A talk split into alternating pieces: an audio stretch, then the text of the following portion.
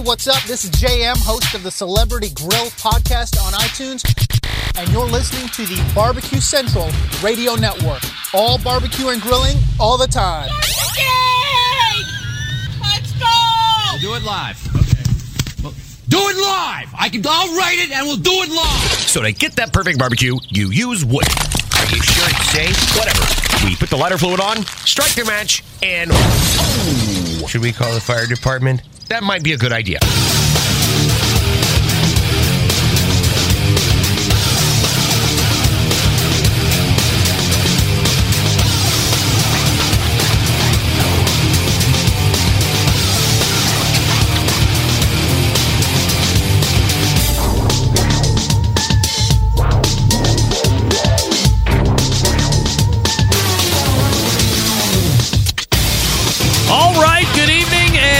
Welcome to the Really Big Barbecue Central Show, a show that talks about all things important in the world of barbecue and grilling, but you knew that. And it's the fourth Tuesday of the month, and that means we're wrapping up the origin stories. Tonight promises to be perhaps way longer than two hours. Derrick Rich is coming up in just a few seconds. Rusty Monson leads the second hour, and when we're done with Rusty, we will get in with Doug Scheiding. John Solberg is off this evening, but don't worry, we will catch up with him. We just wish him and his family well. John, we're thinking about you.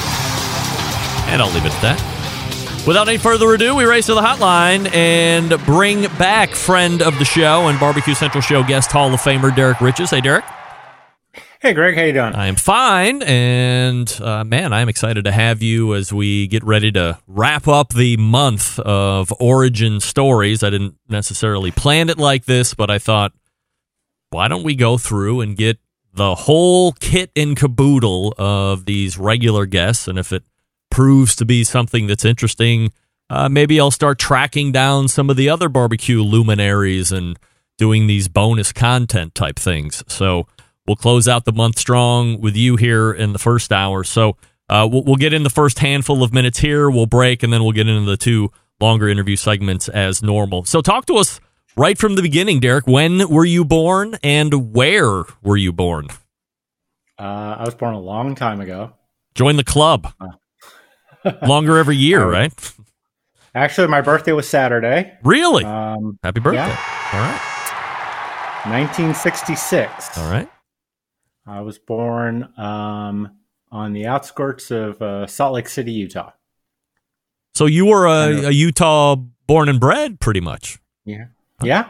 Nice. I think we go back about four generations there. So Uh, same place or like within the same region, or did you move up and down the state? did I move around? Well, I mean, like the family of four Yeah. generations. yeah, not not far. No, it, they did not. These were not people that went anywhere. All right, nice. I think my, you know, I, I don't think. Uh, yeah, I mean, yeah, it's like my dad died probably five miles from where he was born. Really? Yeah, Wow. All right.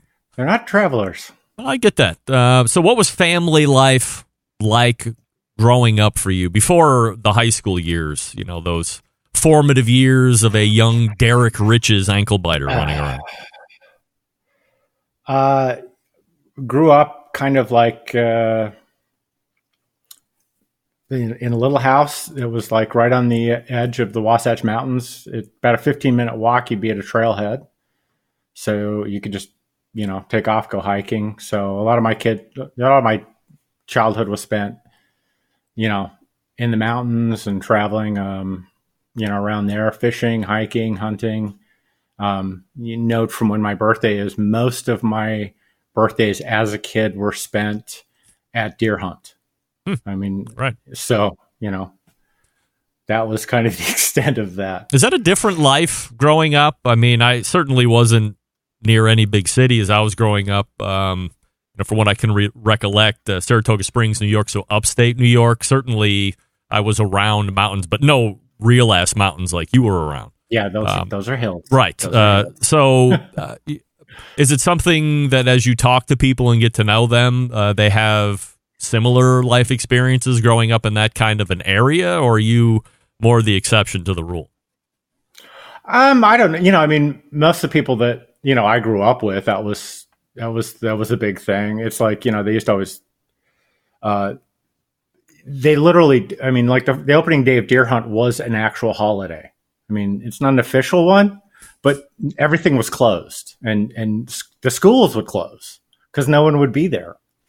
Um, so you know, outdoors was a really big part of of just your your life. Um, and you know, everybody had campers and RVs and tents and stuff, and you know, people would clear out on the weekends.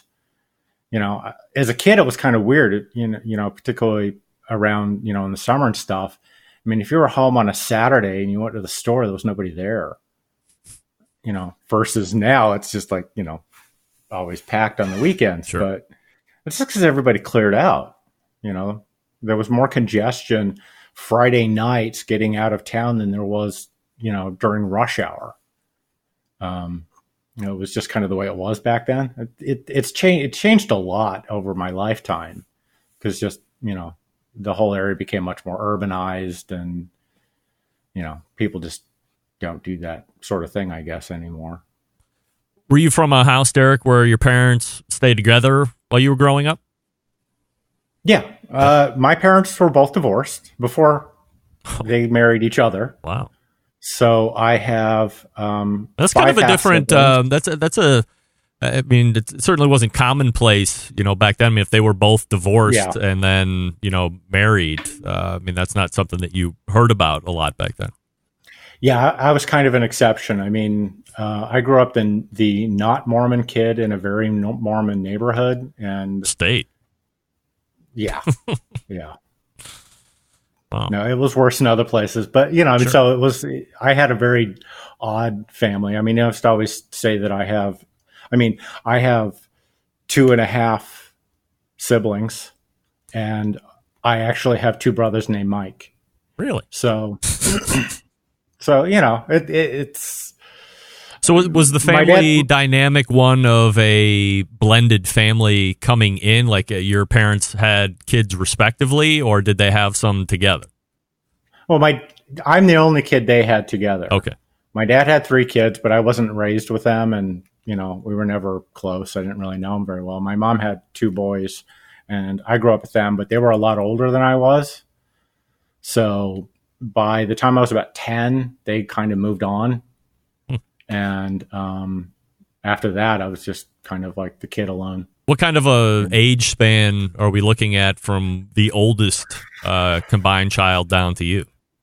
Uh, the oldest is like 12 years older than I am, right. but they're all they're all very close in age. So the youngest is about eight years older than I am. Hmm.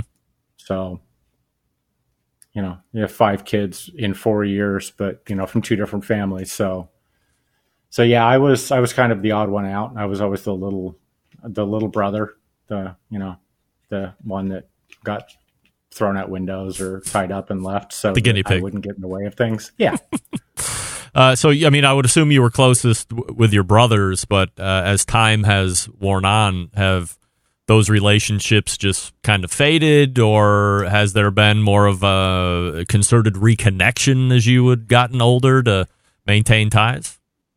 Uh, I'm not. I'm not really in a lot of contact with with my siblings. I'm. I mean, um, You okay with that? No problem with that? Yeah, I'm. Yeah. I have no problem with it. Um, they're very different from me. So, I mean, one. I have a brother who is a professor of epidemiology.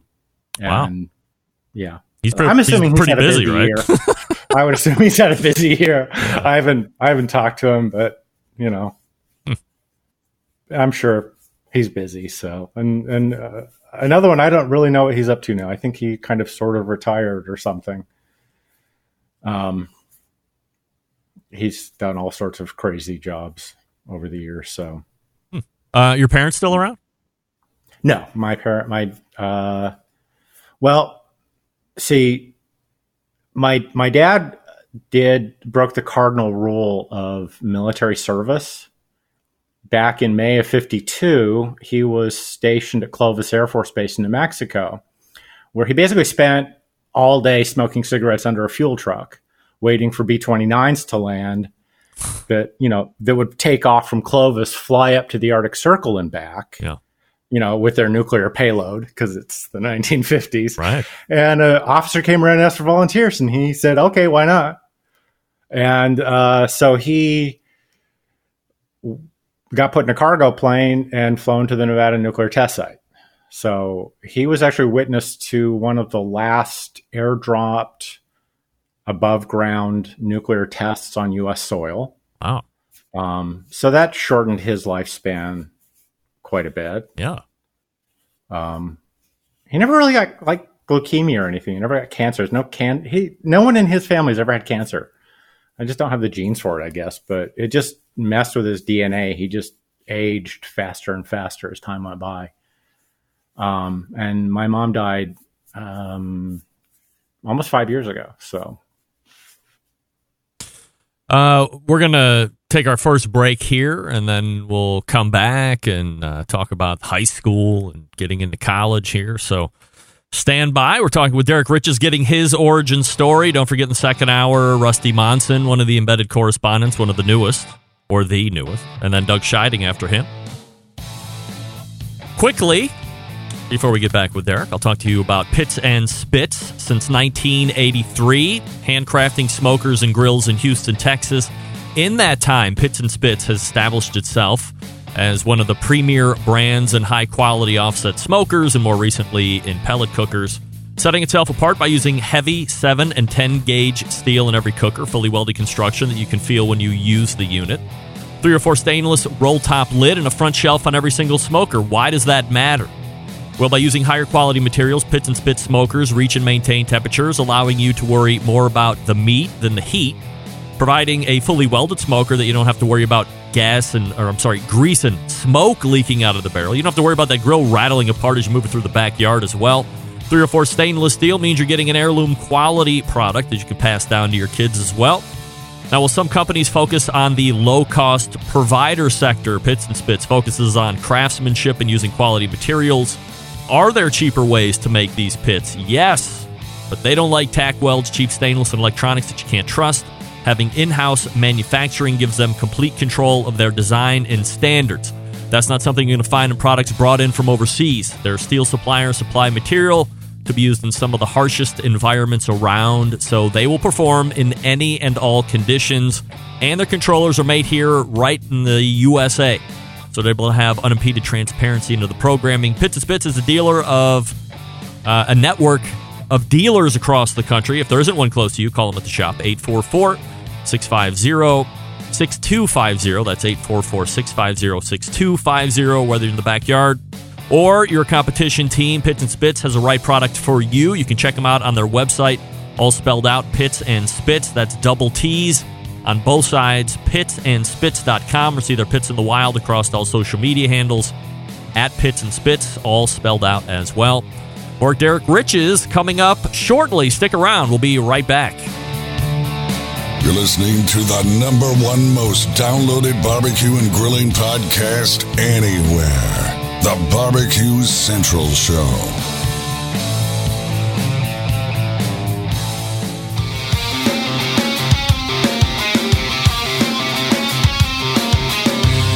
Broadcasting live from the Barbecue Central Show studios in Cleveland, Ohio. You're listening to the Barbecue Central Show.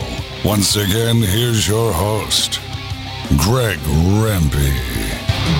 All right, welcome back. This portion of the show being brought to you by Butcher's Barbecue, makers of award winning spices, rubs, marinades, grilling oils, everything that you need to be a successful pitmaster. Tried and true on the competition trail and in backyards. Stock up now over at butcherbbq.com. That's butcherbbq.com. Always trust your butcher.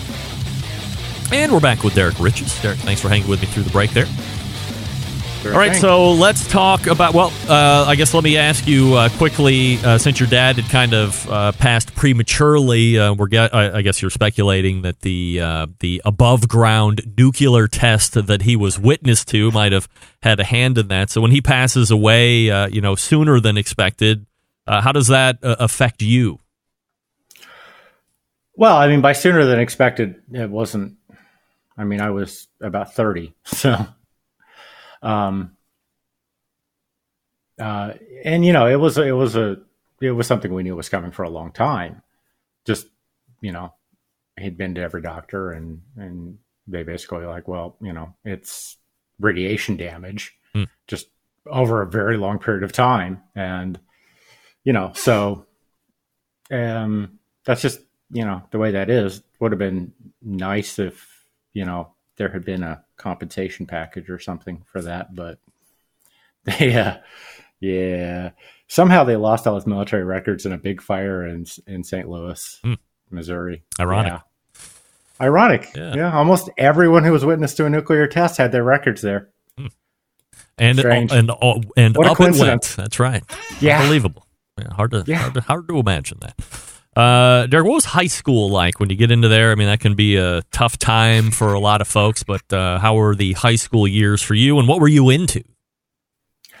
Uh, I was, well, you know, kind of again, being the not Mormon kid in an extremely Mormon part of the world, I tended to be the kid that your parents warned you about, but for no other reason than the fact that I just didn't go to the church they all did. Aha.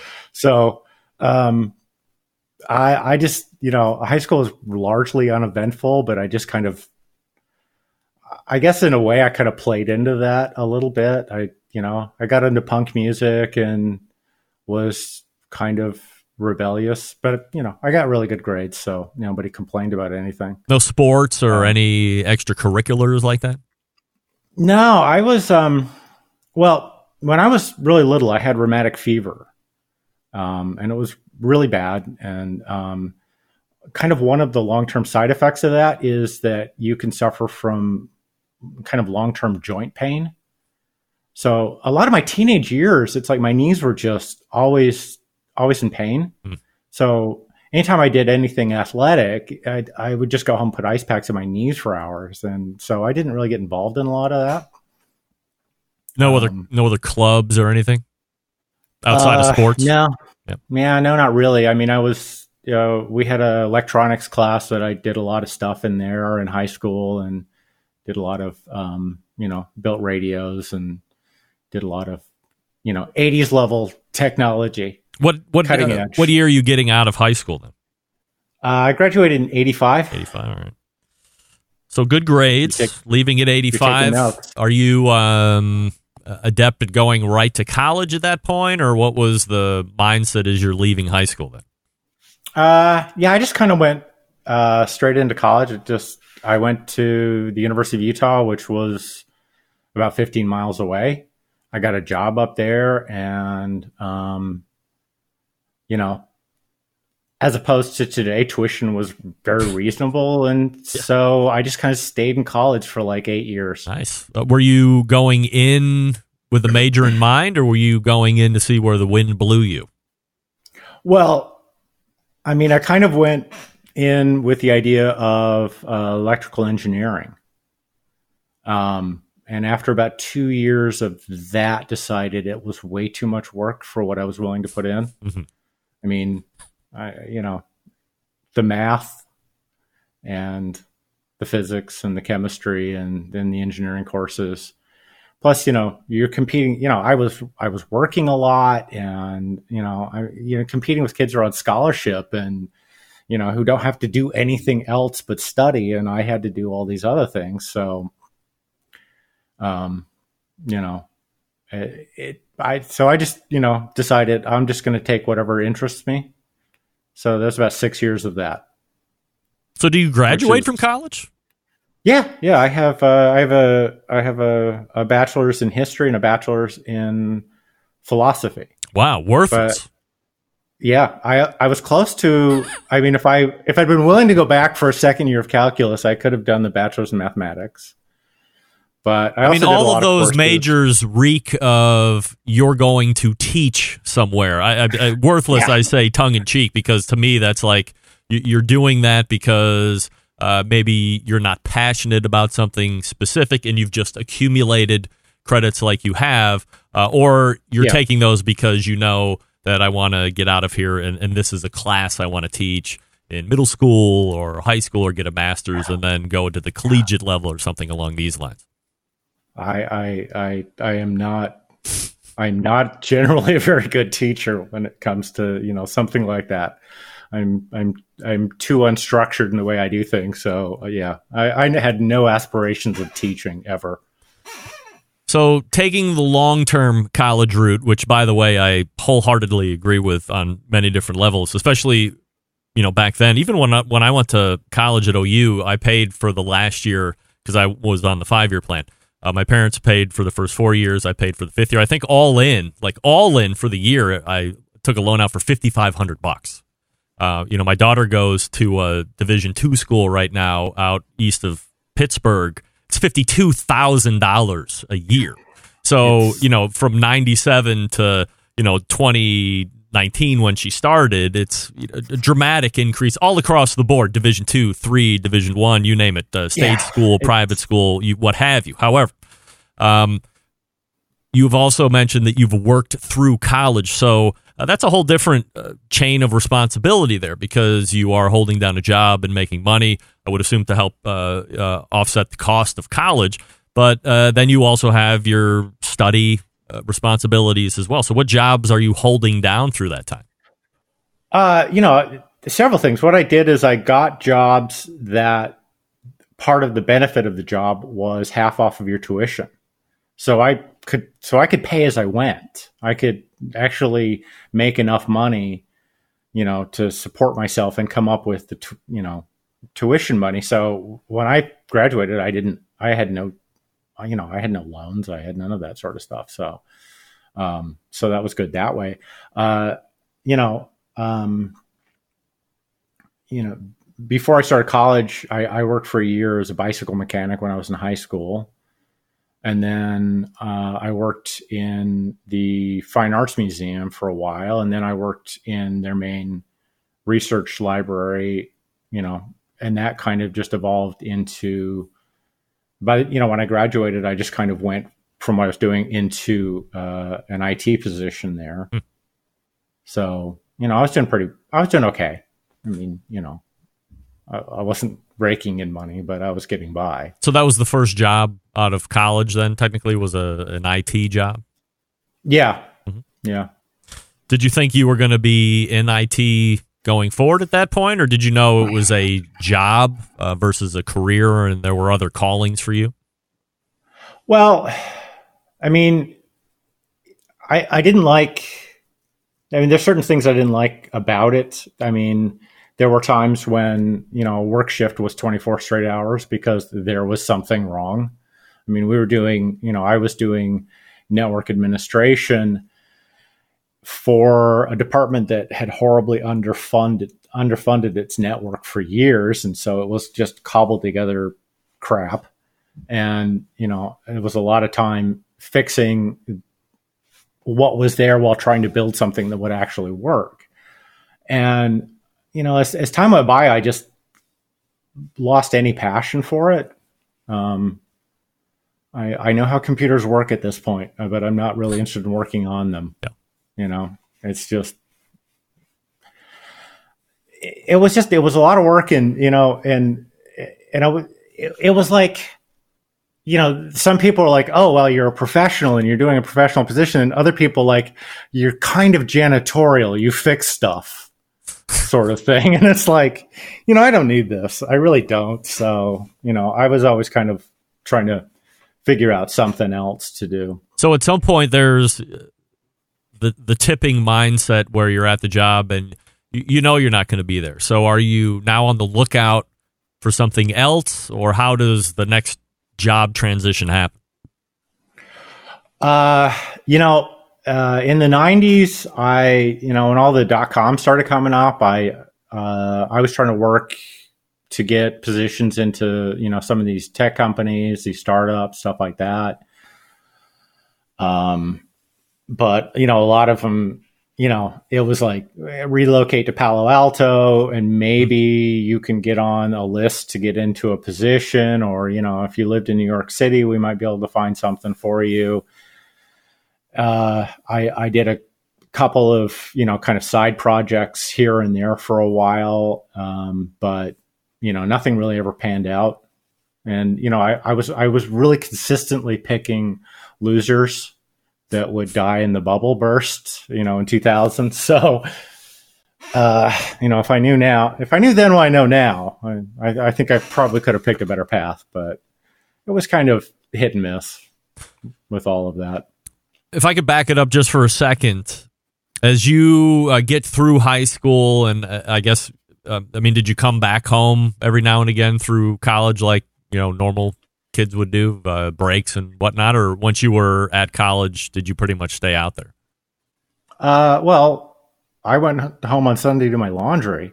Oh yeah, because you were parents- yeah like My ten miles parents from home. 15 That's right. miles away. That's right. Or if I was if I was really hungry. Yeah. So what's the what's the food scene for you like back then? Are you somebody that is being brought into the kitchen, or are you bringing yourself into the kitchen to see how food is made? Is your family not necessarily a, a culinary family per se? How did it look like for you?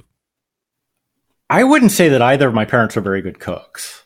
Um, um, my mother had a very basic education in in English cooking from you know like her mother and her grandmother, with a couple of Danish dishes thrown in there, but that was pretty much all she knew. And my dad knew nothing about cooking, but you know, when I was a teenager, my dad was. Uh, you know, when I, actually from when I was pretty young, probably from 10 onward, my dad became an avid gardener. He, we lived on a pretty big plot of land and, um, he carved out this massive garden. And so every fall he would, you know, it, it would be like, you know, harvest everything and everything got, you know, canned or frozen or whatever. So, you know, I grew up on, um, homemade pickles and salsa, tomato sauces. My mother made a pretty good tomato jam. I would really like to have another jar of that if I could get it. Um, you know, pretty much anything that you could, anything you can buy in a pre-made in a can today, they made and just canned themselves at home. So that was kind of like the culinary world for me was that sort of canning and food preserving process. You know the three days it took to make a year's worth of pickles hmm. the the day that you i would spend grinding tomatoes to make so we could make salsa um you know the you know and, and everywhere all of it every ingredient that went into it corn green beans every type of squash you can imagine. He grew potatoes. I don't know why anyone would grow potatoes because they're really cheap to buy. But you know he was had this there's a certain survivalist mentality in him. And i think he just felt that you know why buy if you can make it yourself? Sure. We just didn't have chickens and, you know i think that would have been it would have been kind of the whole thing if he'd raised chickens Was there any? we also lived on venison and stuff like that quite a bit Oh, I was going to say. I mean, with the the hunt that you were talking about, I'm sure game was uh, a, a fairly big portion of it. Was there any Bed like fish. live fire uh, live fire introduction for you at that point? Oh, well, yeah. I mean, but it you know, um, all along because it was there was always campfire cooking. Um, and my dad had this 1930 something Coleman stove that he'd got from his dad. That you know, whenever we'd go camping or you know whatever, he'd cook everything on. But yeah, uh, you know, a lot of just like campfire cooking. Mhm. You know, the stuff you throw in the fire and the stuff you cook over the fire you know, um, we would do that. We'd go, you know, like when we'd go fishing, catch trout, and you know, just clean them and cook them and eat them as they were coming out of the water. A lot of times, so you know, so that was always that element. All right. Plus, my dad actually invented barbecue, so Thank God. you know, I mean, if if, if Let's let's let's leave that as an aside. okay, we'll leave that aside for a minute, but it's it's an interesting story. Uh, I, I- I mean, uh, how how has one become so lucky to have their dad be the one credited for inventing no. barbecue? I didn't say he was the first person to invent barbecue. Oh no. He invented it independently Yes. on his own. Oh, Um, so, like I said, we lived on a big plot of land, and it had once been an orchard. So it was cherry trees and apricot trees, Nice. and they were all ancient. You know, because this was an or you know this orchard had been planted in like the 19th century, and so we always had tons of fruit wood, and we just you know burned it, firewood, fireplace, whatever. Right. But when I was a little kid, the the guy who lived next door to us had been a commander in the U.S. Navy, and he'd been stationed in Japan in the '60s, and he had brought back with him this weird big ceramic green thing that he called a hibachi. And when he moved, he was like, "Well, this thing's so fragile, and it's been shipped around so much because he'd brought it back on an aircraft. You know, he'd had it smuggled on an aircraft carrier to get it from Japan. I mean, he was a commander, so he had some clout, I guess. Sure. So he just gave it to my dad. And so my dad's like, well, it's a grill, with this grill on it. But um, what my dad kind of realized was, you know, this is my dad again. He doesn't buy stuff. You, you don't have to buy charcoal when there's all this wood lying around. You just need to get the wood burning in the grill itself and just burn that. So, you know, he didn't buy charcoal. Um, and he also realized that, you know, if you kind of adjusted this thing right, you could cook almost anything on it. You could cook at lower temperatures, you could roast on it. It wasn't just grilling steaks. And so he just kind of played around with the idea of it. Um, so I grew up eating like, you know, roasts, and it was like, you know, like chuck roast or pork loin roast or stuff like that, that he would cook on this, but he realized that the longer he cooked it, the more tender it was. So he would just kind of dial it down and let it cook all day long, and, and then that's what we would eat. and you know, he didn't know what barbecue was.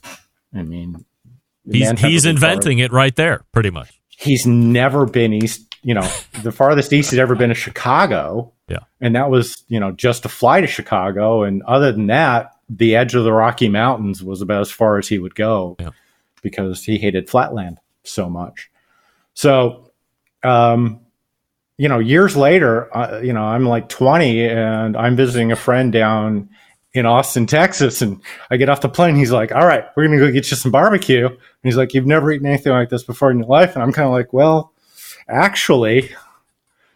It's kind of like the way my dad used to cook a lot. I mean, it's similar. So, you know, that's kind of where I got introduced to barbecue was not barbecue, but something very similar to Yeah. it. And then when I actually got to try barbecue, I was like, hey, this this is actually quite good. I, I'd like to do more of this. Very interesting story. By that by that point, that big green hibachi thingy in the, my parents' backyard had disintegrated into Oh, a pile of. I was going to say, is there any way that you have that Oh, somewhere? I mean, I know. I would love to. I would Yeah. love to still have it. oh, I but, bet. um, you know, I, I've I've tracked a few down online that are like in good condition, but the price and then the shipping Yeah. is insane.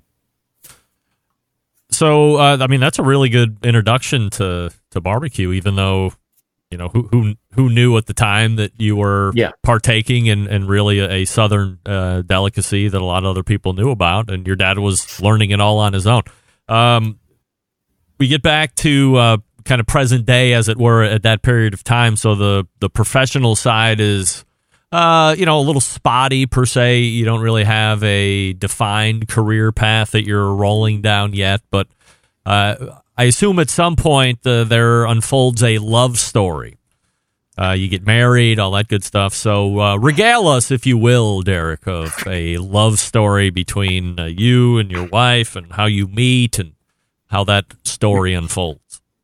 You're actually assuming a lot, aren't you? Sure, I I I, I love love. I mean, who doesn't love love? Well, it's you know, it's not like we talk a lot. So, um, so I was working at the the library at the university. Um, I had not I had not started working in IT. I was working in um, one of the management departments, and uh, you know, I walk through one day and I see this young woman across, you know, over in another department. I think it was like literally the first day she worked there. I see her and I look at her and I, and I knew right there. I mean, it just, it was an epiphany. She is way out of my league. Nice. I mean, Knockout. just, yeah. I mean, there's, so I just put that aside. Put that straight out of my head because, you know, I dashed hopes are awful. So, you know, but a couple of months later, you know, we're kind of working together and we get talking and, um, you know, I asked her out and she agreed. And the weird thing of it is, is the first place I took her was a barbecue joint. In Utah? Yeah, it was like the only one. It wasn't terribly authentic. Yeah. It was close. I mean, it was it was better than Tony Roma's. I'll put you put it that. For those who remember Tony Roma's, they're not still around, are they?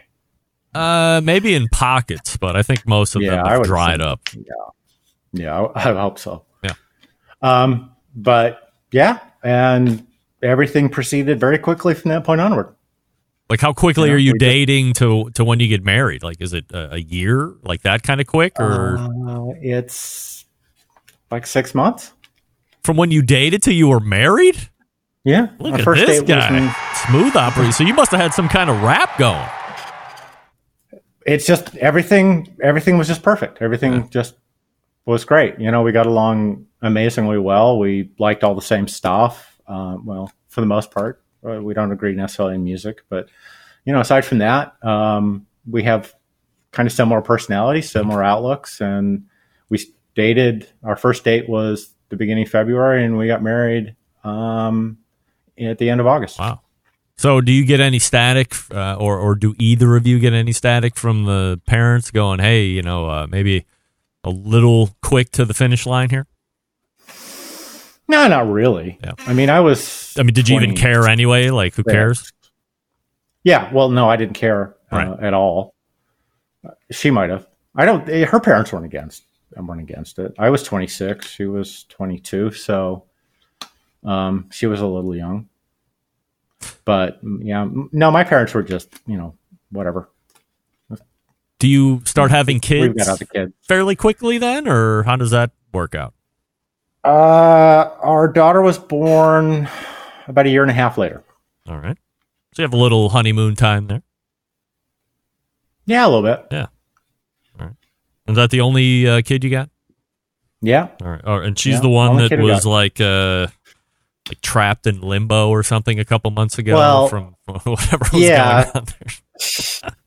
she'd moved out to to Boston a couple years ago. She's 25 now.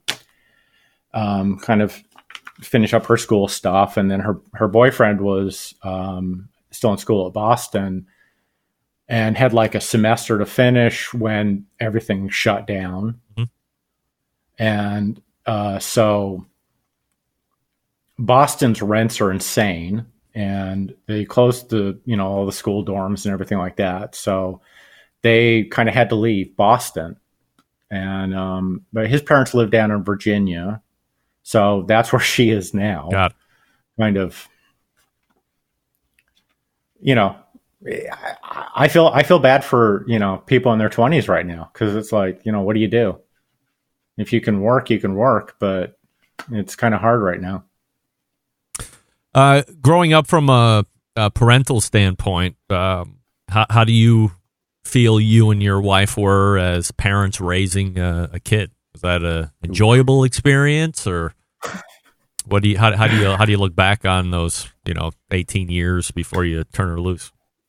Well, you've done it a lot more than I have, so you probably have more insights than I do. Uh, raising an only child that is might be different though, because they don't have anyone else to play with. I, I can tell you that the, So- by the time the third one comes, you don't care.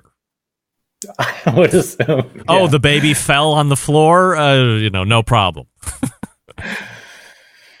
yeah, yeah. Uh, I think we tried to achieve that level of indifference quickly, but it didn't pan out entirely. Um, so, but no, I, I think we. I, I don't know. I think we did an okay job. I think she's. I mean, she's she's who she is. Would you say she's a fierce, independent, strong woman and contributor to society? She is definitely fierce and independent. All right. and she is also um, um, just an avid artist. Oh. Um, and she has that artist personality, you know. And, and from when she was little, I mean, four or five, if if there was some project that she wanted to get involved in, nothing else mattered.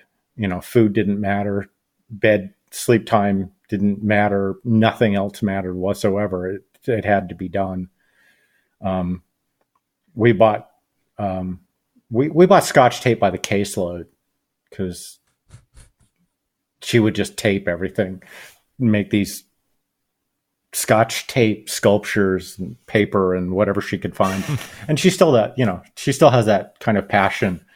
Um, she'll just disappear for a couple of days, and it's because she's doing a painting, Nice. and no one is you know the phone goes off and you can't talk to her, so it, it was a little weird when she moved away and you couldn't get in touch with her for a couple of days. You're like, are you all right? And she'd pop up and go, why did you text me 67 times? Because it's been four days. Where have you been? I was painting. So she's like that. Where does barbecue journalism start? Okay, so my dad invented barbecue. We Wait a second. that. Let me before we get into that. Let me do uh, one more break here before we get into the uh, the barbecue stuff here. I apologize, Okay. And uh, we'll come back and learn that story because, as we've learned here, Derrick's dad has invented barbecue, which is wonderful. Uh, SouthsideMarket.com is the place to go to get all your sausages and everything else that Southside makes. Their barbecued meats, briskets, and ribs, established in 1882. Oldest barbecue joint in Texas, owned and operated by the same family for three generations. Premium Central Texas barbecue products, slow smoked over real wood, shipping, distributing, manufacturing sausages for companies across the U.S. From food trucks to multi chain restaurants, Southside sausage can be on your menu as well. All meats are processed in the on site USDA inspected facility. A trusted partner with a focus on quality and authenticity. Shipping nationwide via FedEx or through food service distribution channels, Sysco, US Foods, and Martin Foods. Co packaging capable from research and development to package completion. They can also follow your recipe or help you develop something brand new. Private label opportunities also available. SouthsideMarket.com is a place to go to shop online. 10% off all of your orders through that website with promo code BBQ Central, all one word, lowercase. That's BBQ C E N T R A L, BBQ Central. And that's 10% off at SouthsideMarket.com each and every time. All right, now we will get the live fire story from Derrick Riches. Stick around, we'll be right back.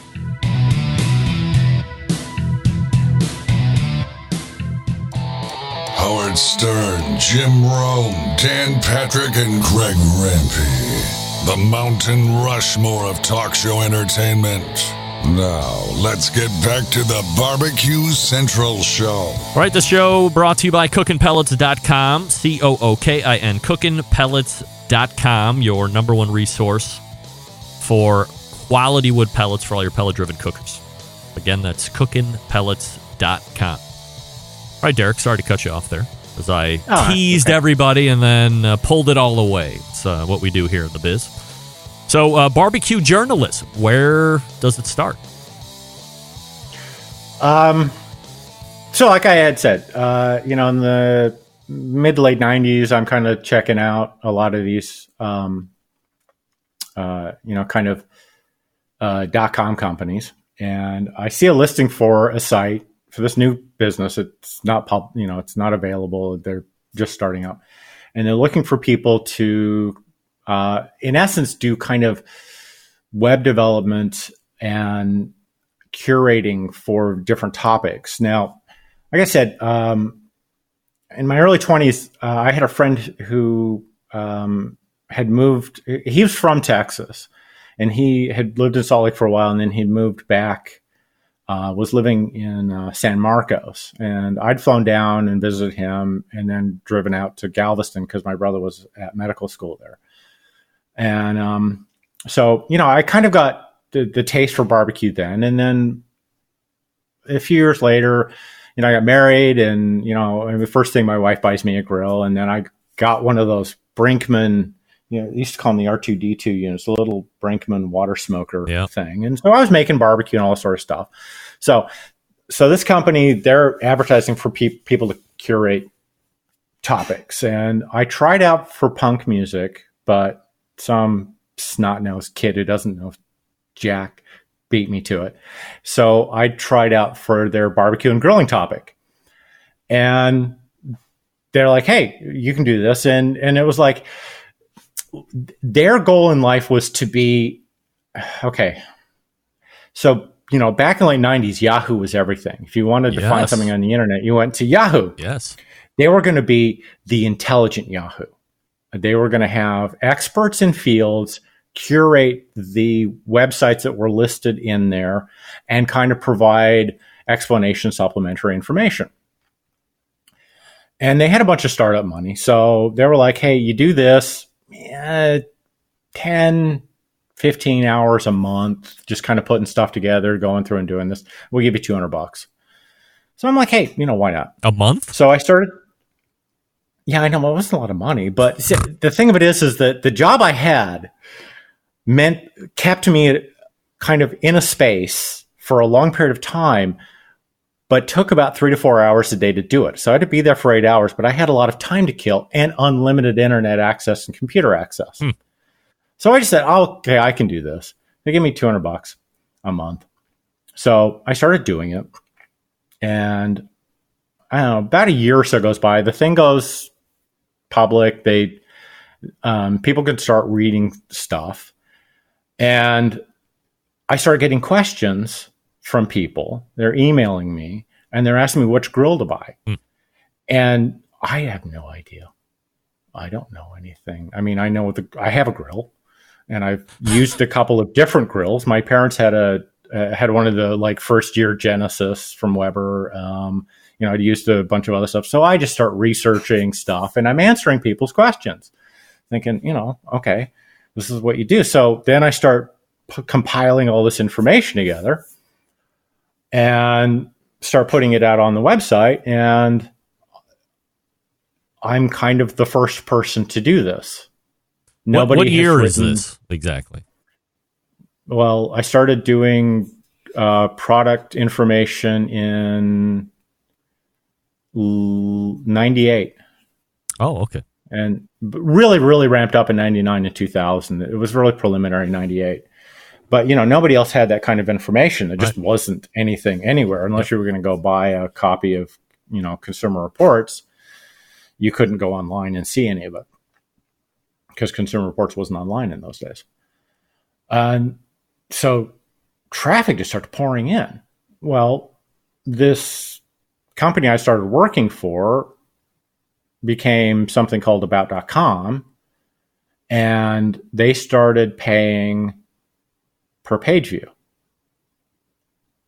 And at first, they were way overpaying. They totally they totally overestimated how much ad revenue they could generate. so they had made commitments to pay a pretty substantial amount of money and I started just generating a lot of traffic. By the time they start going, "Hey, we have to cut back on how much we're paying per page view," affiliate marketing had come up you know so we could do amazon affiliate marketing and you know through other you know through a number of other companies and like that. So you know i don't know one in 500 people would buy a grill that was looking at the site but i was generating 20 million pages a month at some you know at one point. And Like, are, are you making, is, is, is about.com paying you a million dollars a year? no No. I, I, I probably made them a million dollars a year but they only paid me half of what i made them Yeah. because I didn't have to deal with servers. I didn't have to do design work. Right, I right. didn't have You were just the brain management. I didn't have to do any of the structural work. I, I just all I had to do was sit down and go in the system and write content. So I could just, you know, that's all I had to focus on.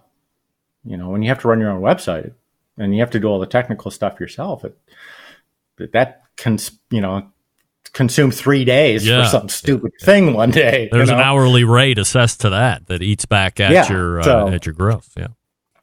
And the company got bought by the New York Times. And so I was using New York Times press credentials to travel with. So know, I call it Memphis in May, say, hey, yeah, uh, you know, I'm with the New York Times Corporation and I want to come to Memphis in May. And, you know, can I get a press pass? And they're like, uh, yeah, we'll give you full VIP passes and, you know, someone who will run around with you Mhm. if you need it. You know, you want a cart to drive you around. I'm like, no, I'm good. I'm good. But you know, so you know, Good getting into trade shows and yeah, the perks the perks were great, you know. Uh but uh, the, no, there's the other side of it, and that is that you know you have to do all of this research on product information, and every single you know every three years, Weber would completely revamp its entire line of products. You know, charcoal one year, gas grills the next year, then you know everything else the year after that.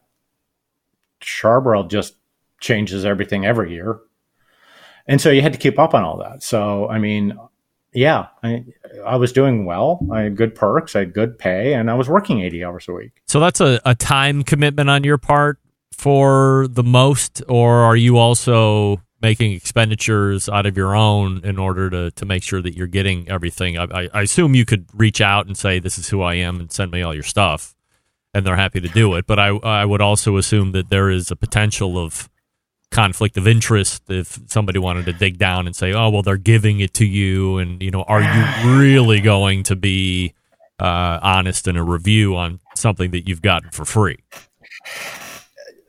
That's, you know, that's a really hard line because you're right. Companies would contact me and say, hey, um, here's our product catalog. What do you want?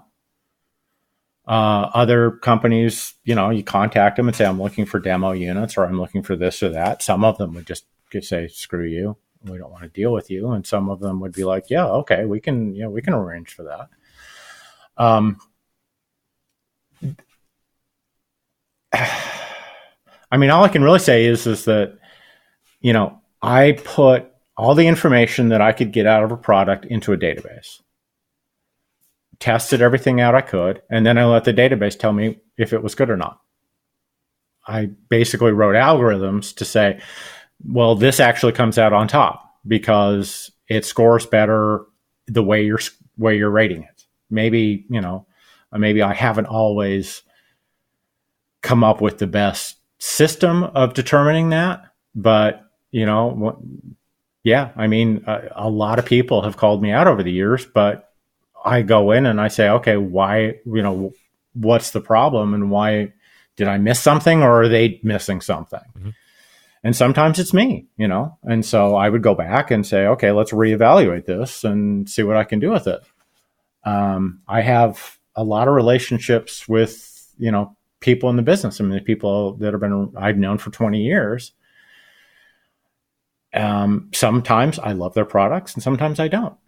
And you know, the the really good people to work with are the ones that will go, yeah, you don't necessarily like our products, but you know, we like what you're doing for the business. You know, because you know, my goal has always been, you know, wh- when I'm when I'm writing something, it's I'm looking to I'm addressing the the first time person, first time someone buys a grill, some first time someone buys a smoker, first time someone tries to cook a steak, and I go, if you're successful at that, if you get the thing that works best for you, if you have a satisfying experience with either your new cooker or your new cooking method or whatever, you're going to come back. You're going to go, hey, this was good information, but I'm going to do more of this. You know, it it's awful when somebody buys, you know, a crappy product. It does not work and they're done you know they're not cooking outdoors anymore. They're like no.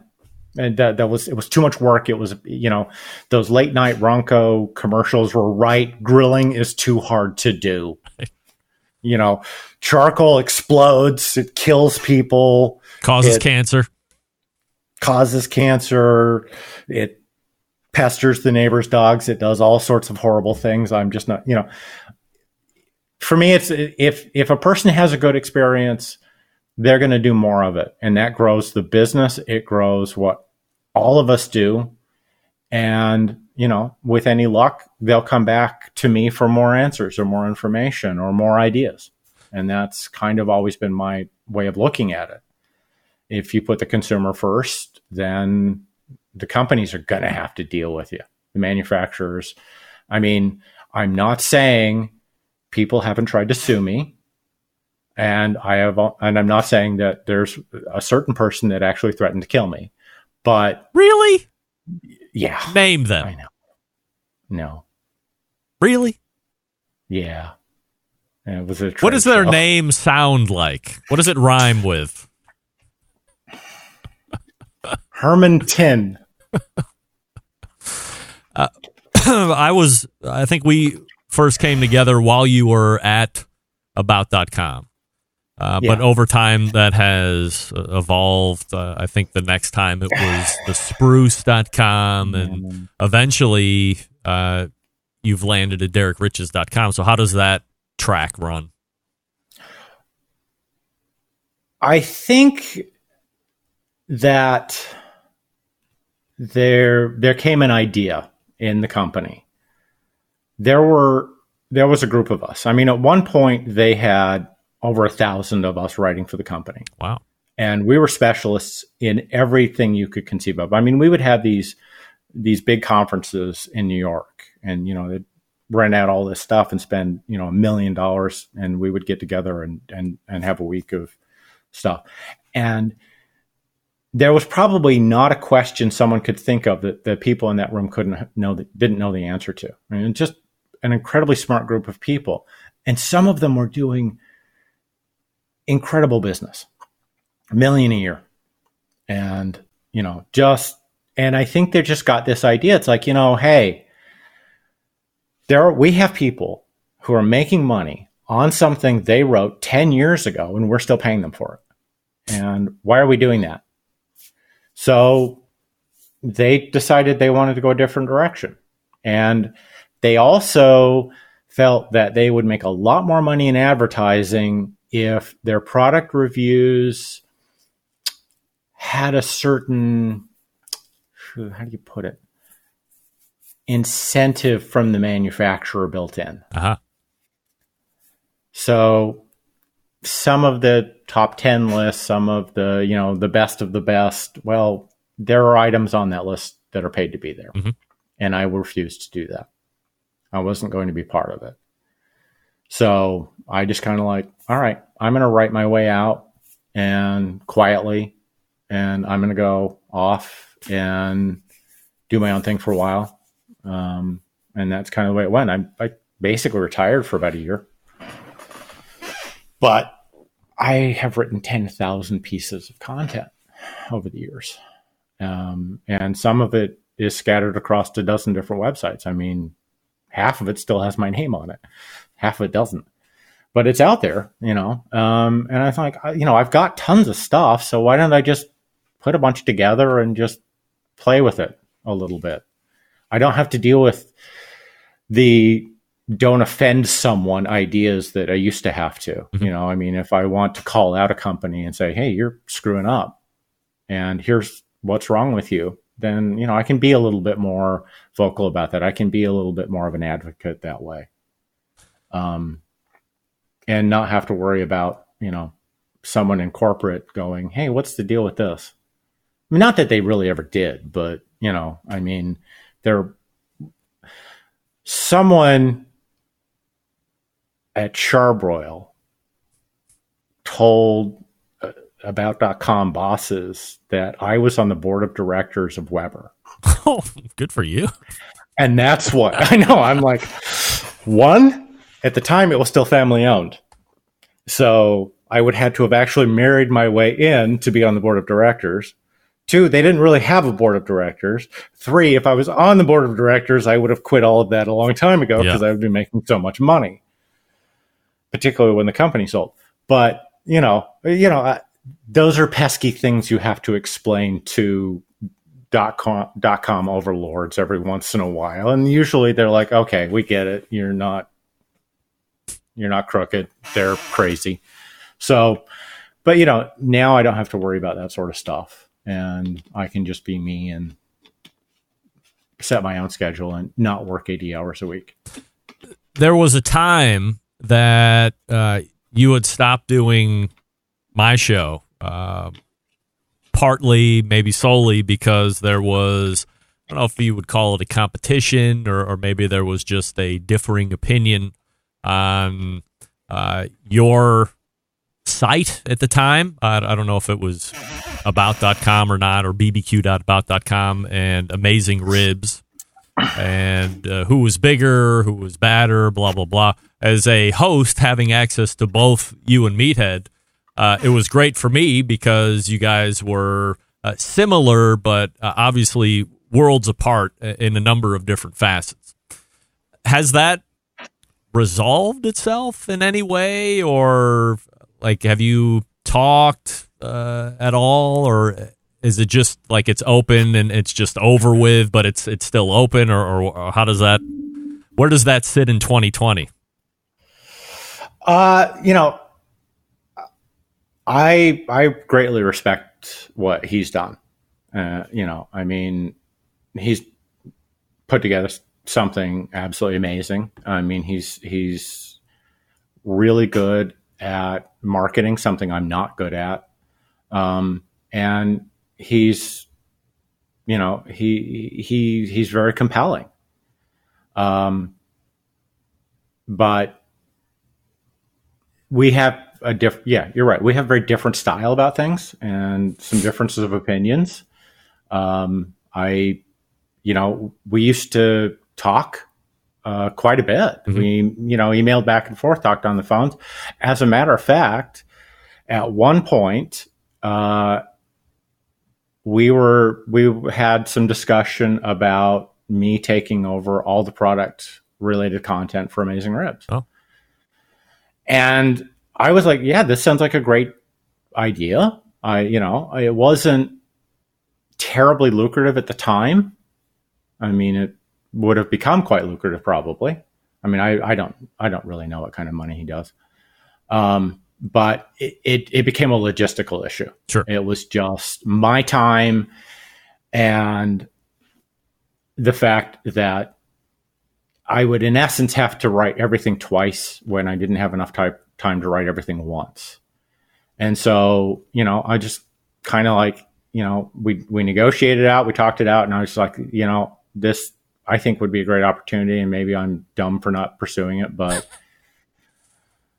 and I don't have any regret about it. Yeah. You know, I mean, we were communicating when he was still just Craig, you know, back in the earliest days of Amazing Ribs. So, um, and uh, you know, I, I if I could go back and change it, I wouldn't. Um, I did extraordinarily well, and I'm proud of the work I did and I'm proud of the work I do now. Um, but you know, I just have a different lifestyle at this point. Mm-hmm. Um, I'm not, I'm not interested in, you know, killing myself. Tell you know, literally, you know. I, I just can't imagine, you know, doing that into my 60s, being that, you know, driven and traveling that much and doing all the things I did um, you know, when I was in my 40s. So, you know, I just, I want to have a different life now. I want to have fun with that. Barbecue should be enjoyable, and I want to enjoy it. That's kind of where I'm at in my life. So I guess the last question I have uh, isn't the best question for the answer that you just gave, uh, which was, do you see yourself not doing this at some point? So I guess the better question revised is, when do you see yourself getting out of this now? That's a really good question. Um, I had to have one.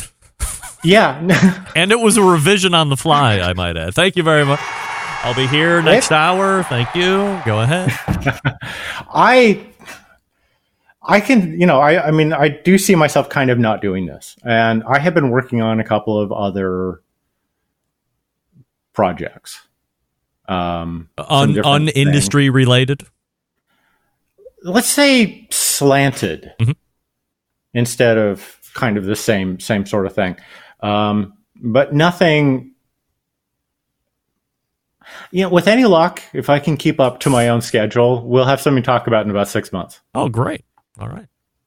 um, but that's the best i can tell you right now Well, the best that I can tell everybody right now on my side is you go to derrickriches.com and read everything that he's putting up there because it's always compelling and it's always unbiased. As I like to say, the uh, at least in my opinion, one of the most respected live fire journal, if not the only uh, live fire journalist out there right now. And you can find him on this show, the fourth Tuesday of every month.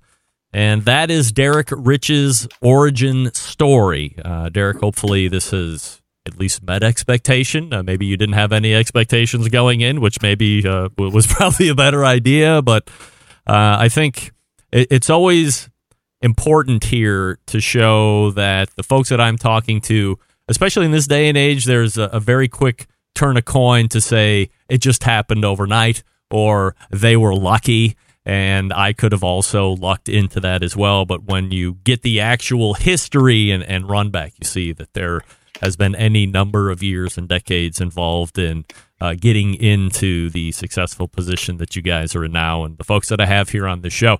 And uh, secondarily, um, you know, we, we had a really good run the first time, and I was always disheartened when you decided to step away from the show, and I respected the reasons uh, that you were stepping away from the show. But the fact that we were able to uh, reconnect and uh, start doing this once a month again has been a, a real joy for me because I really respect what you do, and I like the slant that you bring to the show.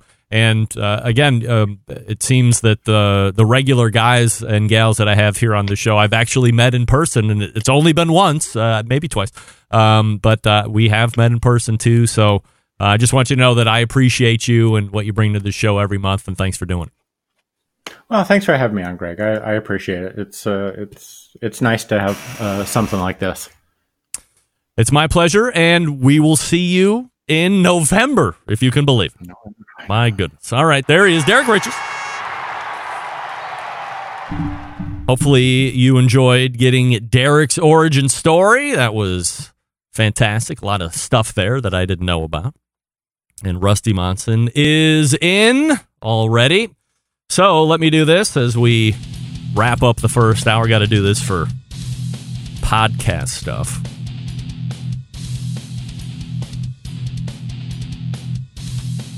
Uh, Green Mountain Grills. Do you like those? Yes.